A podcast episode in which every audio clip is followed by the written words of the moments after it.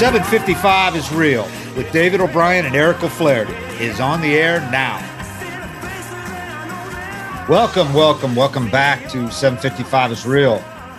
Presented by Topps. Check out Topps Project 70, celebrating 70 years of Topps baseball cards. I'm David O'Brien, Braves writer for The Athletic. I'm with my co-host, Eric O'Flaherty, former Braves reliever. What's going on, Eric? What's up, Dave? How you doing, man?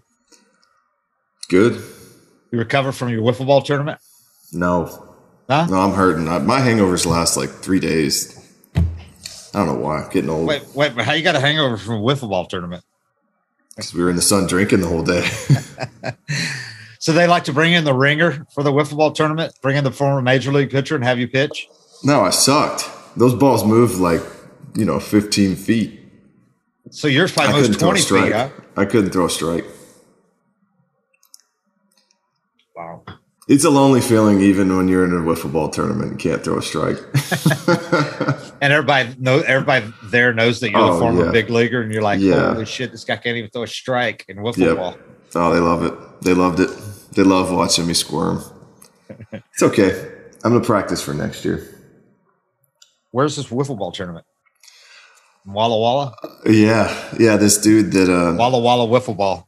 They it was funny because they told me I could get on the wait list, and I was like, I'm not on a wait list for a damn wiffle ball tournament. If you don't have a spot for me, I'm out. And my buddy was telling me about it for a couple years. They do it every summer. They get tons and tons of people out there, about you know 60 dudes and four people on a team.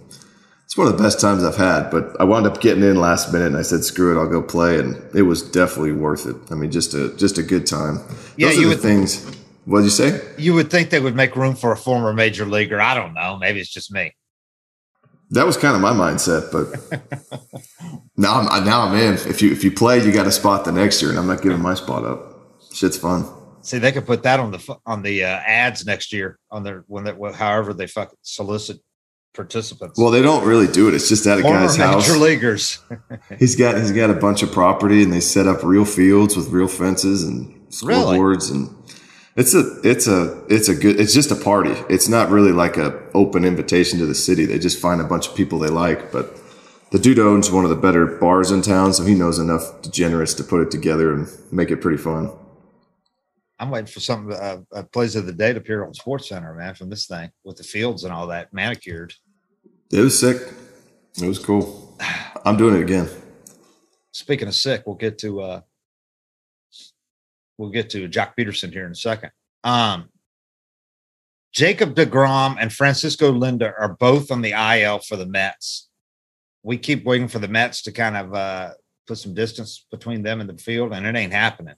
Um suddenly the Phillies are arguably the most formidable team in the East, or at least the hottest team in the East right now, which I don't think anybody, I think we all kind of thought the Phillies were going to drop off, and they haven't. And right now they are look like the biggest threat for the Mets. But I think this race is going to come down to who wants to make the biggest deal at the trade deadline. And we know Dave, we know Dave Dombrowski, if whatever he's got resources, he will gladly spend them if he thinks he can make a deal to put this team over the top.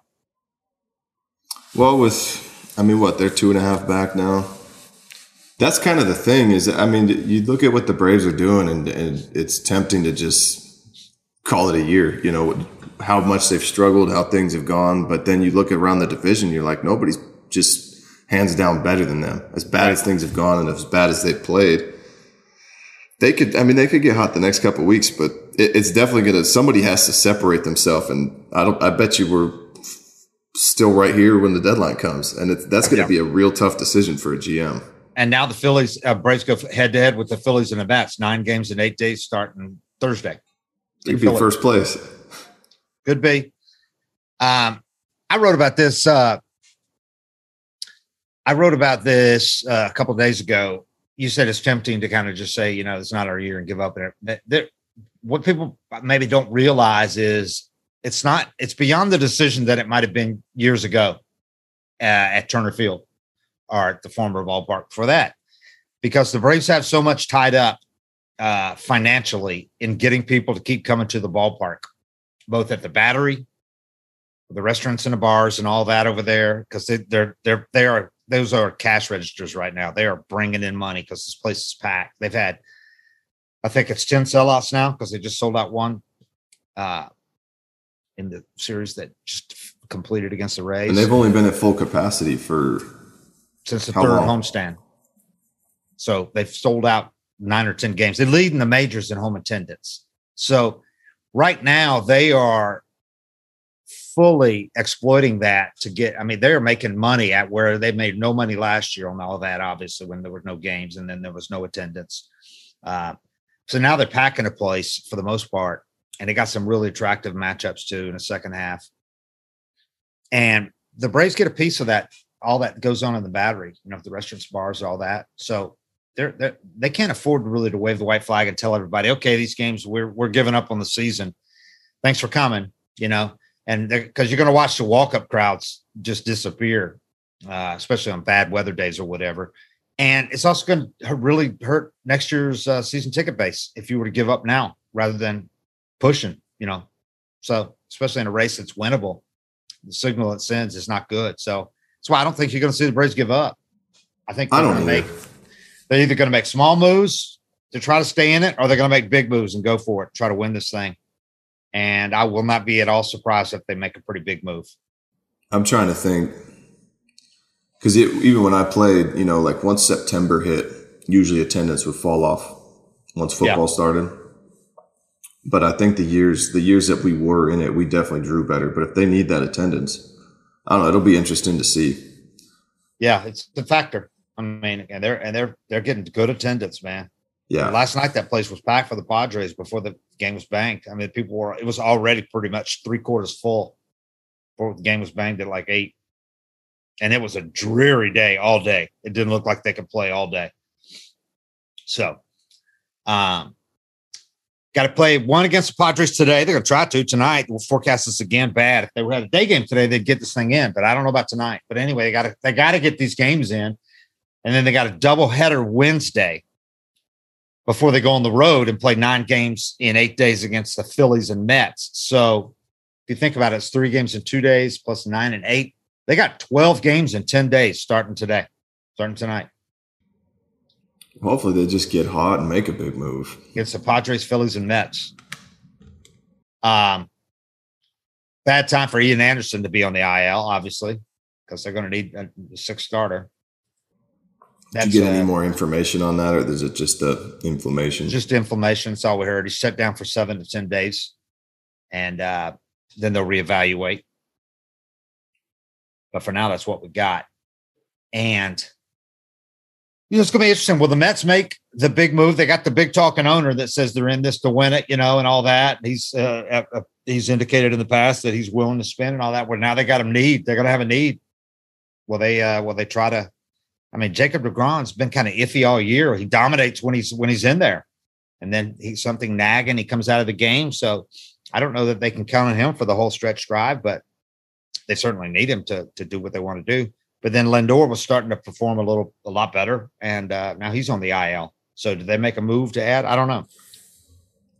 I don't know. That's that's the situation with the Mets always. When when you watch their seasons, it's Yeah. It's like every time they start putting it together, there's some big injury, or when they have everybody, they just go through a shitty stretch. But that that's another reason why you know me watching it. It's like yeah. As bad as it's it. gone for the Braves, they the Mets can they can go south for them quick. You know, I mean, it's it's I think it's a lot of the pressure playing in New York. Um, they did switch up ownership, which I think you know, looking from the outside, seems to have made a huge difference. But I'm always kind of watching them like this. This thing could fall apart any minute, and the Braves are four back. You know, if the Phillies made some huge moves and took off, you know, maybe that'd make you doubt it. But Yeah. when you're four and a half back, man, I mean, it, it you can come back in a week. I know. And fans, I understand the frustrations, and they're all Mhm. like, "Oh, football's about to start. Give up. Don't trade any of the young guys. Uh, retool for next year and everything." But that's not how the teams think when they're in it, for the most part. That's not Some how the teams, players yeah. think for sure. Especially not a team that's won three in a row, and just the factors I just stated, you know, about attendance and how important it is and all that. But when you've won three in a row, you're not ready to give it up when you're four, five games back with Mm-mm. 70 to play. You know, No, and you got a GM that's been there to the playoffs six years in a row, and you got a guy like Freddie Freeman who's in the prime of his career. You're not ready to just give this thing up and aim for next year. It's not that easy. And they they're not thinking from a fan's perspective. And that's good because yeah. you know this is their livelihood. Yeah. So uh, if they've got a chance to get in the tournament, I think baseball players know what a crapshoot it can be in the postseason once you get in there. How much it depends on how good your starter is that night. And if you get a start like Max Fried had a couple of days ago, or start like Charlie Morton has produced in most of his games lately, who's to say they can't win at least a division series? But that was always the logic. Mm-hmm. That like my, the whole time I was playing, it was just find a way to get your foot in the door. You know, if you if you were close enough to strike and maybe just get into the playoffs, everybody believed anything can happen once you get in and you just go for it. You find a way to get in. And even if you look at the Braves, if you got a good start from Charlie and Fried, and then you have Smyly's throwing the ball well, or or Muller keeps doing what he how he's looked, you can you could beat a lot of teams. Especially if you add a bullpen piece. Yeah, we'll get to that. But uh, you know, it's funny because uh, Braves fans that are old enough, uh, which I would hope is most these most Braves fans, to remember how many times the Braves were on the other foot or, the, or, or on the other end of this equation because there were so many team, times where they were the, clearly the best team in the division, if not the best team in the league, where they won 95 to 98 games or whatever. And then they got in the postseason and lost in the first or second round. Yep. That it's just, it just underscores how anything can happen. And the best team over the course of the 162 is uh, uh, quite often not the team that wins in a short series. No, or goes all the way. It's rarely no, you see, do you even see the best team record wise win the whole thing. Wild card teams win it. Yeah, so like the, it, the, Cardinals were ten repeatedly. games back. I think we had ten game. Were we ten more than the Cardinals in 2012? Yeah. You know, I mean, teams just sneak in and then get hot at the right time. And Nationals. Nationals, yeah. I, I think it's just it's. I don't know if that mindset's still as strong as it used to be because of the the way that you know, they're analyzing it and saying what our real odds are, whether they're going to tear right. it down or keep going. You know, I, have brought up before, but I saw the Mariners win 89 games two or three years ago, maybe four years ago, and they decided to rebuild. And the city hasn't been to the playoffs since 2001. And I was looking at it like, man, do you know what it'd do for this city just to get a first round knockout in the playoffs, but yeah. just for people to get to go to Safeco Field yeah. and feel that energy of a playoff series? and they said, well, we know we can't get past the Astros and they did a rebuild. That, that logic's brand new. It didn't used to be like that. It was just get your foot in the door and see what happens. And too often these rebuilds don't work. Not the way they look at look at Seattle, look at Pittsburgh. Yeah. How many times has Pittsburgh rebuilt without even going to the postseason? You know? Yeah you can try to rebuild and say you're rebuilding, but there's no guarantee that rebuilding is going to result because you got injuries, you got underperformance. You can project all you want, but you can't project injuries and you can't project guys' mentality. Some guys just don't have it to do what yep. you think they they're not going to just keep developing because that's what people do. Yeah, and if you dick it up, you set your city back another six years and try to get so people to come out then. Yeah, yeah. I mean, I've I've watched it firsthand here, where it's you know I know I meet Mariners. I'll talk to dude at the golf course or somewhere out, and they're asking me what I think of the Mariners. And I'm just yeah. like, you know, I really haven't watched because I know they have a process going right now. So I don't, I don't really have any take on what they're doing.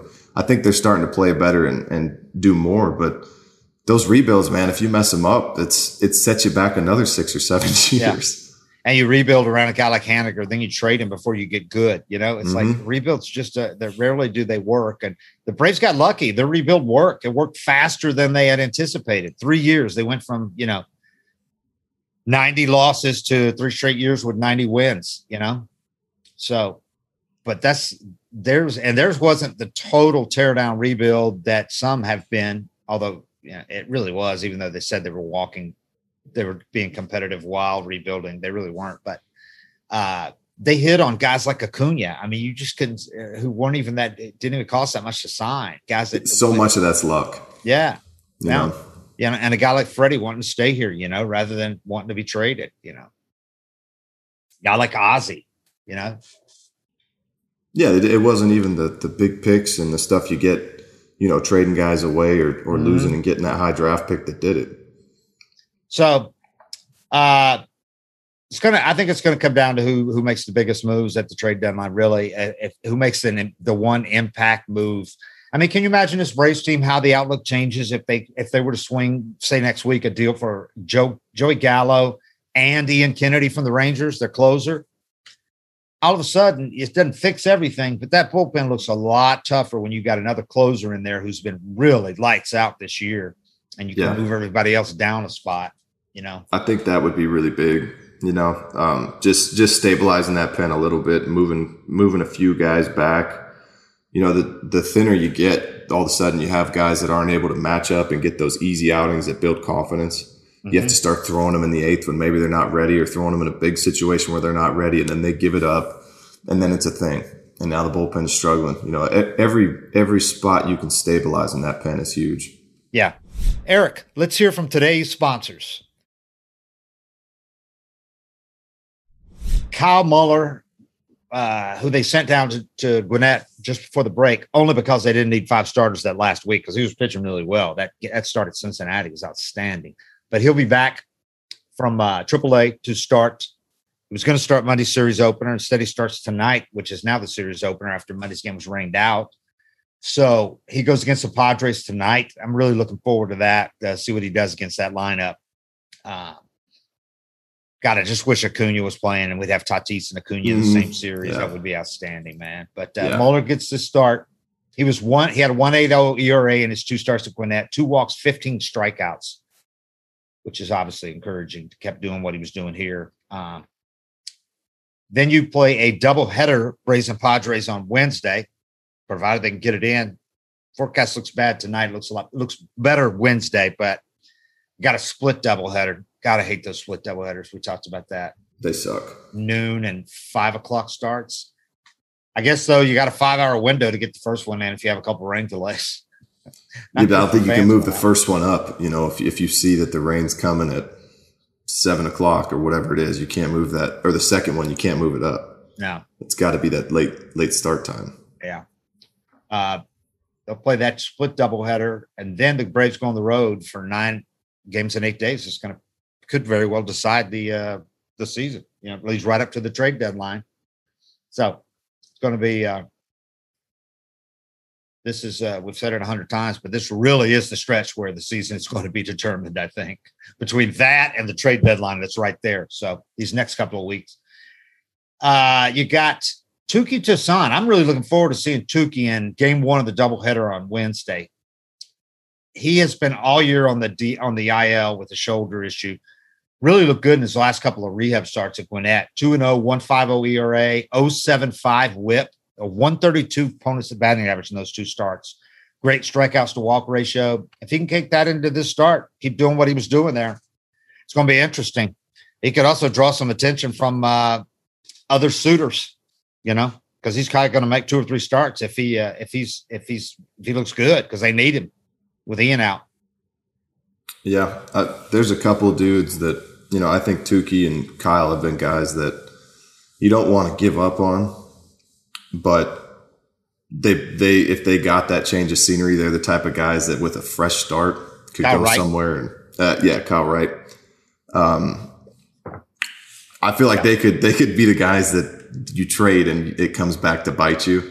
Yeah, I, But- I definitely agree on Touki.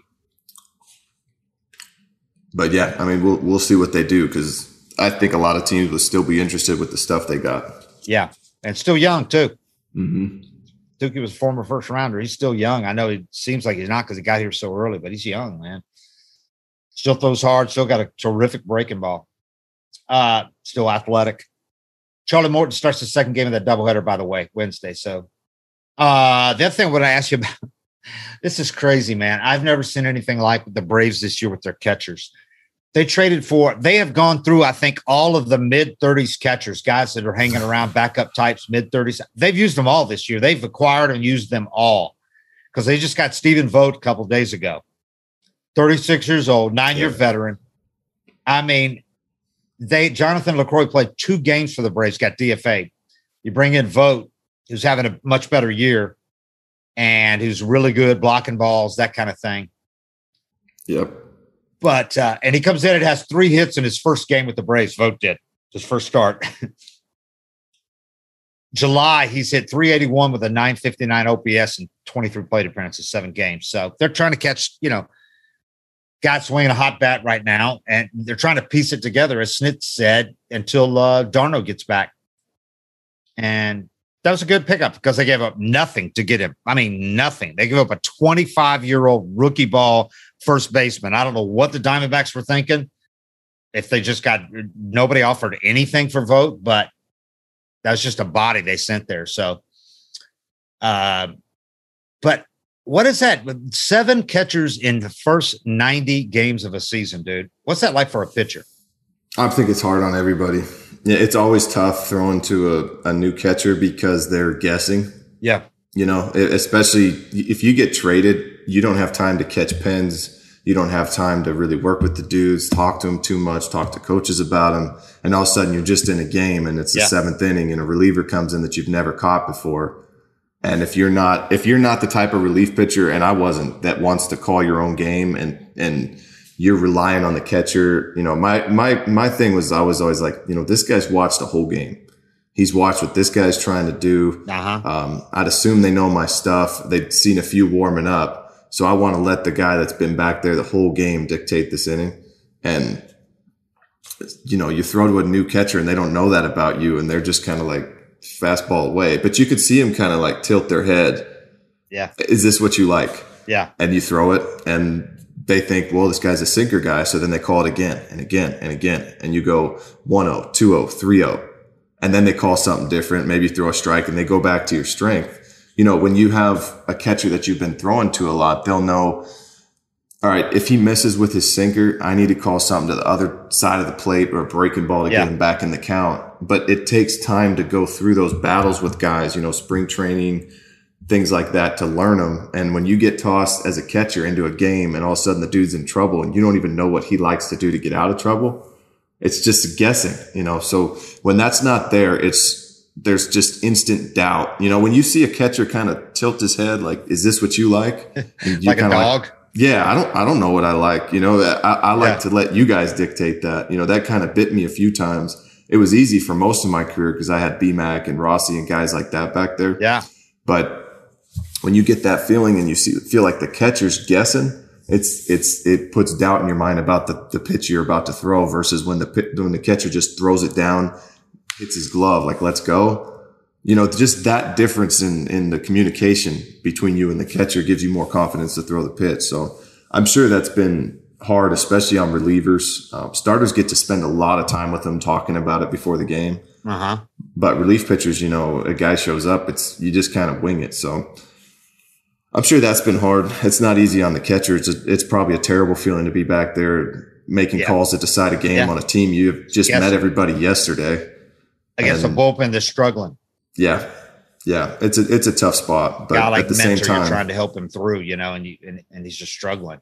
yeah, yeah, no, it's it's it's probably. I mean, it's a part of it. Get this, man, Drew Smyly, as well as he's pitched. This will even give more uh, appreciation of what he's done. The guy has had all seven catchers this year. His starts. He's pitched to seven different catchers in his starts. He had six starts with William Contreras, three with Travis d'Arnaud, one apiece with Alex Jackson, Jonathan Lucroy, Jeff Mathis, and Stephen Vogt, and three with Kevan Smith. That's, that's insane. That is tough. I was watching the Lucroy start, and he gave up.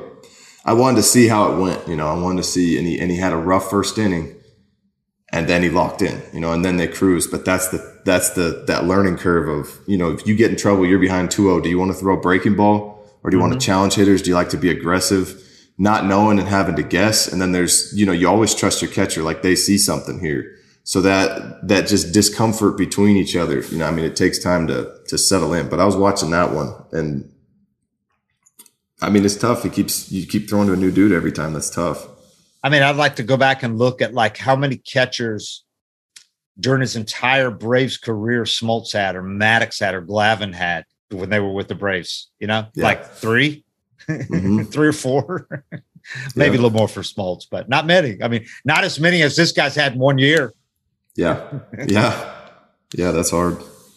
Um, speaking of Minter, man, this guy has been confounding this year, dude uh oh they just changed something just changed on the braves uh, we got news breaking as we're recording here we got Touki starting tonight and Muller is game one tomorrow now. Morton is still game two tomorrow. So that was just changed. Okay. Touki Toussaint starting tonight, Tuesday night. Muller game one tomorrow. Morton game two tomorrow. But yeah, Minter, dude, what have you seen from Minter this year to make last year? This is a guy with a sub one ERA. And this year he's optioned back to AAA. Just, you know, confidence and and it's he has to be really good with with mm-hmm. the package he's throwing. You know, I saw him throwing a, a changeup at times, but that's that hasn't been a pitch for him as much. But you know, with with his stuff, he's got a four seam that seems to have some natural cut to it, mm-hmm. and then he's got a cutter. So when he faces right-handers, they know everything's coming into him. Um, it, it makes it pretty easy for the hitters just to just to look in one spot, and if he doesn't paint that fastball away, um, it's they can just kind of zero in on one small zone against him, you know. And then if you couple that with not not throwing strikes, um, it's going to be really tough. You know, I, he's never had a wipeout slider, which you know, if he had Will Smith's breaking ball, yeah, he'd be unhittable.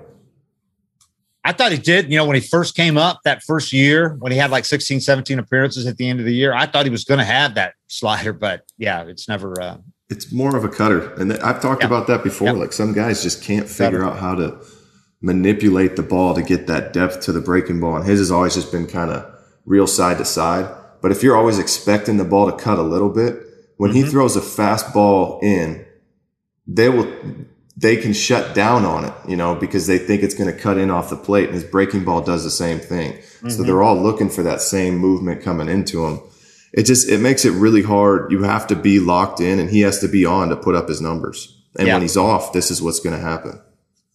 Had an 083 ERA in 22 appearances last season. That's starting to look like the outlaw, the outlier, though it's certainly not to the degree of, say, Mike Foltynewicz's outlier of an all star season. By the way, have you seen what Folty's doing this year, man? Yeah, he's having a rough one. Near five ERA, uh, no, no, I'm sorry, over five ERA. He's got the second highest ERA in the majors, near six ERA. 28 home runs allowed already, dude. 28. We're 90 games into the season.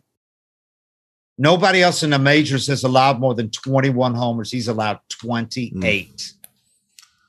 That hurts. Four homers the other day with five outs recorded. Yeah, and that's that's actually kind of a pitcher's park from what I see. Yeah. It is big. Baseball's like that, man.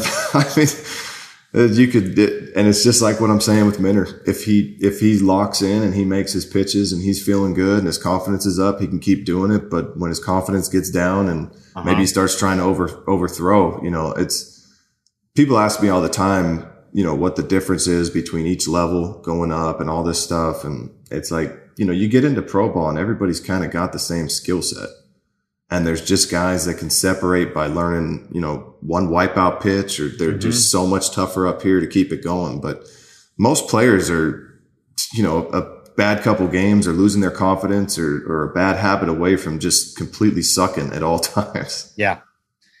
To give credence to that, what you were saying about probably trying too hard over over uh, overthrowing, his numbers get worse as you get runners on base, runners in scoring yep. position. He's really last year he thrived in those spots, and this year he's just basket case in those spots. Numbers wise, they're terrible. He's not even getting lefties out.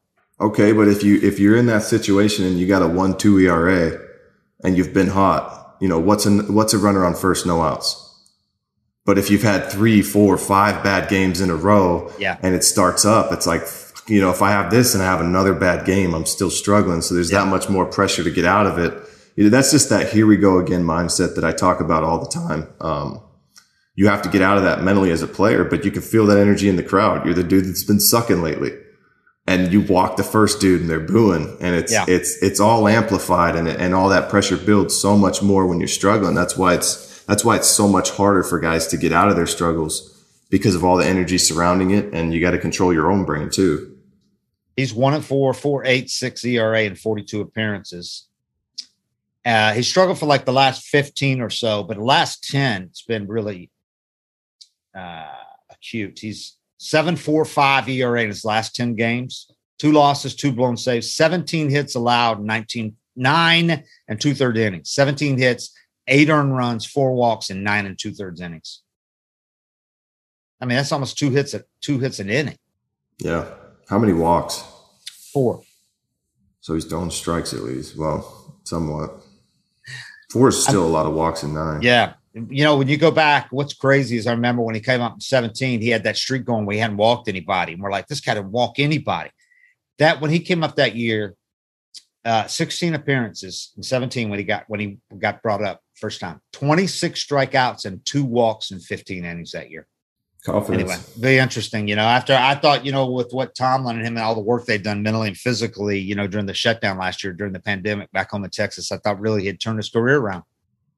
I thought he had a new mindset, you know, aggressiveness and I had used that change up. And I just thought he was uh, going to be a different guy now. But this year has been a struggle. Yeah, if he would have started the year hot, you know, I mean, for me, when I, when, if he would have started the year hot, it could be a completely different year altogether. You know, so much of it is confidence. And yeah, you lose it, man, Um, you're in trouble. uh, the Braves, what stunk was uh, for the Braves, what sucked was that he blew that lead Sunday. They had leads in the first and second games of that series against the Rays. They could have easily swept the Rays, and they won one out of three games. Because they blew seventh inning leads, um, the kind which they just did not blow last year. They won every one of those games last year when they had a lead after six innings. And this year they Wasn't won. it 27 and 0 or something? yeah, this year it's a coin flip, man. It's a coin flip. But uh the one game they won against the Rays was like a high point, one of the high points of the season so far, in that Joc Pederson made his first start for the Braves, hits a home run. I mean, comes in, does the chop thing in the dugout, gets the panda hug with the with the bare head from Sandoval, and Max Fried had the one of the most terrific all around games you're going to see from a pitcher in that in that game. I mean, seven scoreless innings for the second time in his career, allowed four hits, one walk, improved to, his his interleague record is astounding. Nine interleague starts, the guy's 8 0 with a 1.82 ERA career. Mm. But that was only the beginning of it. He goes three for three with a two out, two run single. He has a pickoff. The only guy that reached base in the first couple of three innings, well, he picked Wander Franco. He picked him off. Franco obviously doesn't know the move that Fried has. He picked him off at first base right away. So, I mean, he did, he showed everything that Fried can do in that game. Uh, Snit compared him to Huddy, you know, the way Huddy used to be able to handle the bat and be athletic and all that. I think Fried might be an even better hitter. Huddy was like a really great hitter in college, but uh, Fried is, I think, legit like Ankiel. I think legit he could be a position player if he ever needed to or wanted to. You know, if he had to, uh, some, God forbid, some type of arm injury or whatever. But he looks that good at the plate and that good running. Yeah. He, I don't think he'd have the power to get that job, but Right. he can definitely, he has a good enough swing to, when you watch his swing, it's a good swing. Mm-hmm. It's a quality swing he puts on it. I think Joc was talking about that, Yeah. but uh, he's just a good athlete, you know? Yeah, I don't think in today's game he'd have the power to do it, but he could hit Yeah. for average and get on Yeah. base. He's uh, nine for the, for the year. He's nine for 27. He's hitting 333, two doubles, five RBIs, two walks, and a 787 OPS. Only pitcher with more hits is Jacob DeGrom. He's got 12. Pederson, yeah, Pederson was funny. He said, he goes, the dude rakes. He said he might have to be Shohei Ohtani soon, huh? I said, I think he had three hits. I'm like, man, I better start getting some knocks. The pitcher's getting knocks here. I better hurry up. He's got a pretty swing too. He said they weren't luck. No. I think Jocko, he seems to be fitting right in already. Yeah, yeah. He's got that type of personality. He's a perfect Yeah. guy to trade for during the season because he just boom. He always got that look on his face, you know. I mean, he just he, you kind of like him even if you don't know him because he always Yeah. looks like he's just having fun, you know. And Yeah. just got that. He looks like that guy that always has a joke he's not telling you about in his Yeah, head. he you know, knows you say hi to him. yeah, And he's not Yeah. reluctant or whatever, or sheepish. You know, he lets his personality flourish even within in a new surroundings, which is kind of Yeah. hard. There's not many guys that can do that. And when he, those are the kind of guys you want to get in a midseason trade. Obviously, Josh Donaldson's like that. You know, yep. But uh, they didn't get him in a midseason trade. But those personalities that, uh, but Pederson doesn't rub anybody the wrong way, as far as I can tell, that are on his team. They really like the energy that he's brought so far. Uh, but in that game, by the way, Fried was only the second Braves pitcher this century, the first in 20 years to have at least three hits and two RBIs in a game. The last guy, Terry Mulholland, Damn. not Smoltzy. Terry Mulholland in 2000 Um, the Rays must not have looked uh, too far into that scouting report, or they did, or they. I thought it was uh it was a fluke when uh, Mattingly intentionally walked Kevan Smith with the bases loaded. Remember, and Fried stepped up and got that walk off hit. Yep. So they do the same. Cash does the same thing. Intentionally walks him with first base open. Intentionally walks Kevan Smith again with first place open this time. Fried delivers again. So that's twice in two weeks that he's done that with with Kevan Smith intentionally walked in front of him.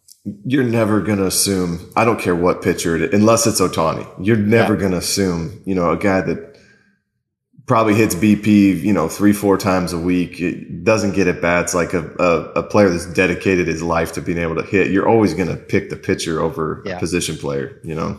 But if it backfires, it's awesome. Fried's 18 pickoffs, by the way, since his debut season in 17. Those are the most pickoffs in the majors in that span. Who else has a lot? Kershaw. Kershaw gets quite a few. He's got a balk move. So does Fried. it's the, everybody that has a good move is borderline balk, move, isn't yeah. it? Yeah. Julio, Julio's was a balk. They never called it. Yeah. Fried, man. If I was at first base, if I was running with Fried, I would just stay there because I mean that move is so you cannot tell when he's coming over. They pick, he picks them off when they're not even going. You yeah, know, they're going. They're going to get their secondary, and then the ball's coming to first. Yeah, they have a pretty conservative lead, and all of a sudden the ball's there. It's like, holy shit, what happened? yeah. They always have that I, look like, what, what even running? I, I, lefty moves, man. For whatever reason, I could never sell one. And then there's dudes like Fried that can just, their balance is so good and their, and their tempo so good when they're going to first. They can just sell it and, and move the same and then just come this way. It's a, it's a great tool to have. Guys, let's take a quick break and then we'll finish up the show. Joctober, Joc Pederson. The Braves hope that he's able to uh, show, has a chance to show why his nickname's Joc, Joctober. Uh, his Dodgers teammates gave him that because this guy has come through. They've got arguably the best uh, pitcher, postseason pitcher of the last five, six, seven years. Joc Pederson could make an argument he's the best hitter of the last postseason hitter in the last that same span because he has raked in the postseason again and again with the Dodgers. He did it beginning with his three homers in a World Series, what, 17? That he's had. The Braves have seen it a couple times. He's killed them a couple times in division series and last year in the uh, LCS with the four hit game last year with the three run homer in the first inning when they blew him out in that first inning. This guy comes through in the in the postseason. Braves just hope they got a chance. He helps them get that he helps them get them there. Uh, he's looked really good so far. The big thing, I think, the most encouraging thing is that he hit the homer and another hit off a lefty. The one yeah. hit off the lefty was an inside, you know, off the hands, but still yeah. the home run was a pretty swing off a lefty Fleming.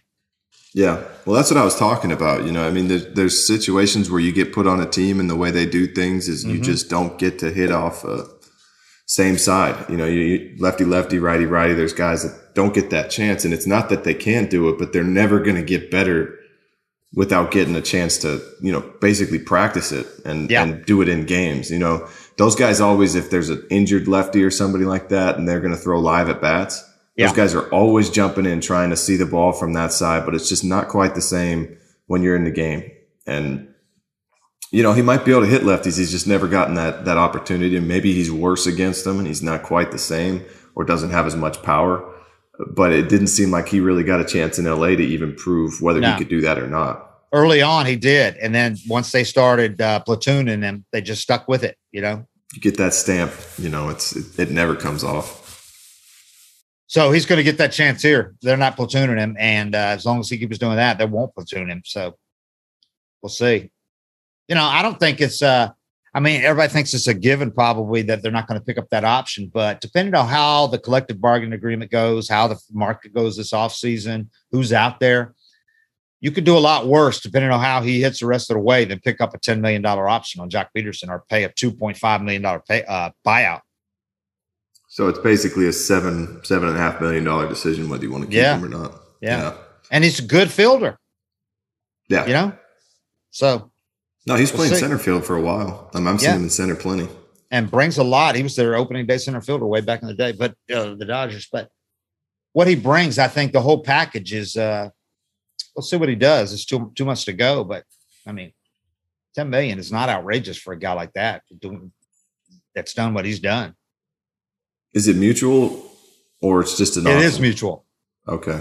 It is mutual. So that if he goes off, Yeah. that's the tough thing is that you have right. those options have to land in a sweet spot where the player performed Right. good enough that but bad enough that he doesn't feel like he can go out and get more, but good enough that the team still wants to pay him that option. Those But things like- rarely If he likes it here and the collective bargaining agreement could play into that too, you know. If you're a player, you're gonna have to make that decision right after the World Series. And you don't know what's going to be out there, the landscape. You're like, I might have After- to sign a minor league deal, you know? Yeah, after all that COVID you know, during Yeah. COVID last year, how the teams and that that thing was so ugly. I'm glad it's in the past and haven't had to talk about it again. But I don't think that the teams or the players have forgotten about that. and so many guys had to take so much less than they thought they were going to, and so many guys had to sign minor league deals that thought, never thought they would have had to. So, um, to no one's surprise, Freddie Freeman, or shouldn't be to anyone's surprise, is raking, and it is miraculous what he has done to his numbers in a span of a couple of months. He went from Yeah. middle of May going. This just might be that year Chipper talked about when he hit 240. This might be the year where, and and remember, Free, Freddie said, I don't want to have a year where I hit 240 with 30 home runs. It's not what I want to do. He won't. And now look at his his numbers are basically back where they should be. The Yeah. OPS is is almost over 900 now, and the guy just hit back homers in back to games, four homers in five games stretched through Saturday. His numbers it'll just look like another year at the end of the year. You know, Yeah. when you look back at this season, it'll just be like, yep, Freddie did what Freddie did again. But it won't tell the story of where he was at early on. But He, he did a really good games he's raking. job. He did a really good job sticking with his, you know, Yeah. like he said, when he was hitting the ball hard, things weren't working. He did a good job just sticking to his plan and, and being himself. And that's what I'm talking about with guys like, you know, maybe Minter gets in trouble. You start trying to do too much. You start trying to change things and guessing. Mhm. And Freddie did a really good job. And that's just veteran experience, you know, sticking to your strength. what he had through Saturday. I didn't update it Sunday, but he he had 439 with 25 hits and four homers in 15 games. And those four homers have come in the last five, but 25 hits in 15 games. A lot of those balls that was hitting right at people are going for hits now, like he said. Yep. Uh, he's driving the ball, using all fields again. He looks like Freddie. So if they keep Dansby Swanson doing what he's been doing lately, Joc Pederson addition, I say you you swing for what if you could swing a deal for one guy, God, think of a Gallo, guy like that. But if you bring in one guy, uh, this lineup looks a whole lot better than it did a few weeks ago. That's for sure. When you had the bottom half of it basically was journeyman and backup types, you know, filling four spots. Yeah, I mean, just just solidify things, you know, and, Yeah. and hope that the team has some guys coming back, and Noah comes back, d'Arnaud comes back, and Yeah. if you can just tread water until that point, and and maybe improve at the deadline, that get your foot in the door. Who knows? Yeah. All right. Well, we'll see. We'll see where they stand in a few days here.